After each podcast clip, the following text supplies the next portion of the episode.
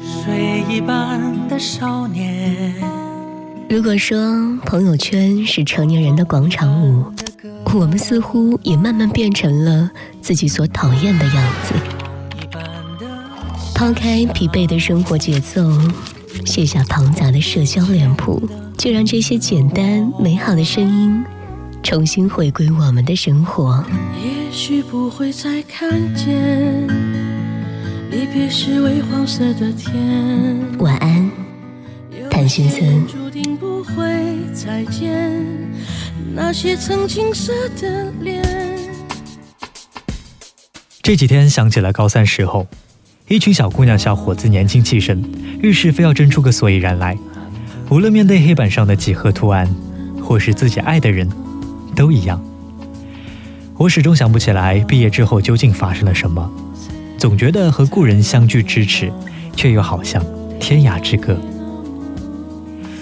以前班上的群组因为班主任的加入变得鸦雀无声，但我们依旧默契地重新组群加群，而后继续背着他肆无忌惮地骂娘。而现在一切好像是自然而然的，彼此沉默了。群里唯一可能出现的消息是同学被盗号后发的广告，是大清早约网吧开黑，是节假日时索要红包的大义凛然。临近期末时在群里发消息，听说新开了个电影院，假期回去约啊。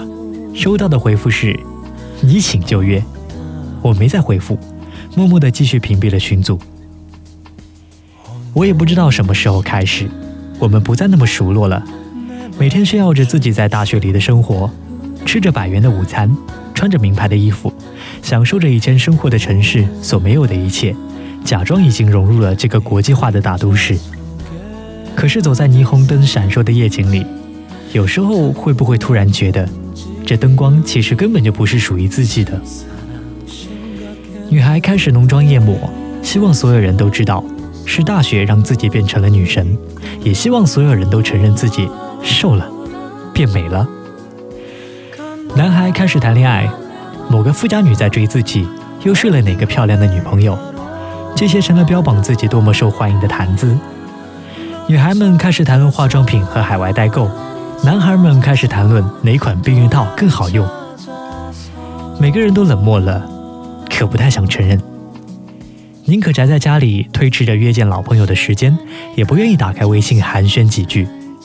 可另一边又希望他们没忘记我，还能在某天想起我们曾经那么亲密。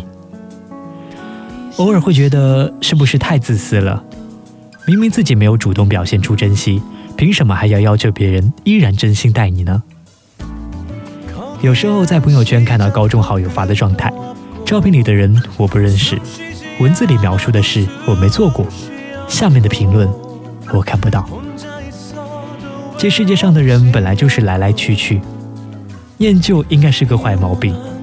都说高中时候的情谊是一辈子，是我的问题吗？怎么那么快就感觉不到了呢？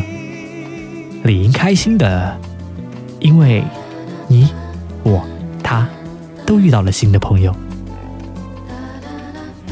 想起曾经晚自习的时候，前后桌就在老师眼皮底下玩真心话大冒险，乐得哈哈大笑。第二天早晨在教室外罚站，被班主任好好教育一番，然后继续死不悔改。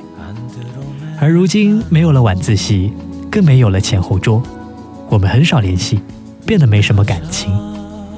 我们可以一整个假期不见，不说半句想念。很久没有坐在一起吃饭，就连微信也很久都没联系。不知道下次见面是哪天呢？谁会先主动联系谁呢？我们迫不及待的毕业，迫不及待的进入大城市，迫不及待的恋爱和分手，迫不及待的忘记曾经卑微渺小的自己。时常还会想起以前吵吵闹闹的日子，可是回不去了。三角函数、季风寒流、化学公式，最终还是成为了过去式。当时叫嚷着无比煎熬的漫长高三，其实很短暂。以后我们会变得功利，变得物质，变得更加的迫不及待，迫不及待地用最快的节奏适应社会和身边人事物的更替。真正能为你奋不顾身的朋友，真正能够想起你的朋友，还有几个呢？城市越大，天空反而看不到几颗星星，到处都是街灯在眨眼睛，或是偶尔飞过一架飞机，亮着灯，不留痕迹。以前的朋友就像星星，越来越少了，也不再在黑暗中为你闪烁了。三五知己好友，最是难能可贵，莫待彼此疏远时，才觉珍惜。嘿，好久不见，挺想你们的，改天见一面吧，去哪儿都成。没有蜡烛，就不用勉强庆祝。没想到答案，就不要寻找题目。晚安，谭先生，今天就到这里。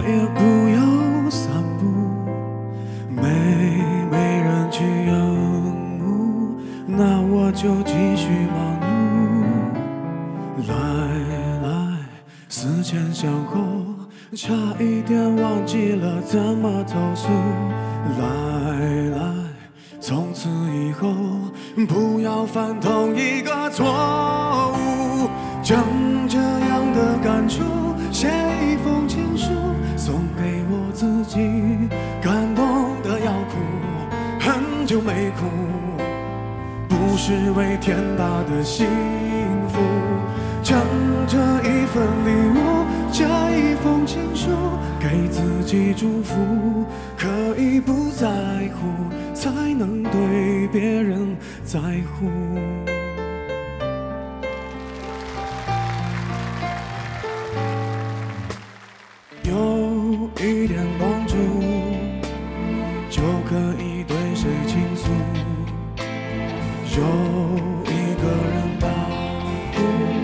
就不用自我保护，有一点满足，就准备如何结束，有一点点领悟，就可以往后回顾，来思前想后，差一点忘记了怎么投诉，来从此以后不要犯同一个错误，将这样的感触写一封情书，送给我自己，感动得要哭，很久没哭，不是为天大的幸福，将这一份礼物，这一封情书，给自己祝福，可以不在乎，才能对别人在乎。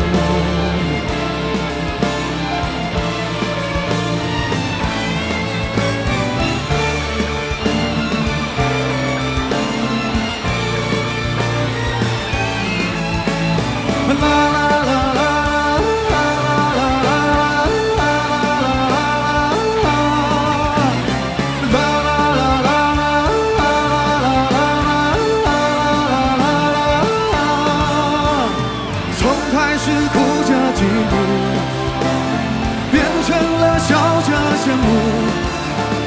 世界是怎么样划过了我皮肤，只有我自己最清楚，将这样的感触写一封情书，送给我自己，感动得要哭，很久没哭，不是为天大的幸福，将这一份礼物，这一封情书，给自己祝福，可以不在乎，才能对别人在乎。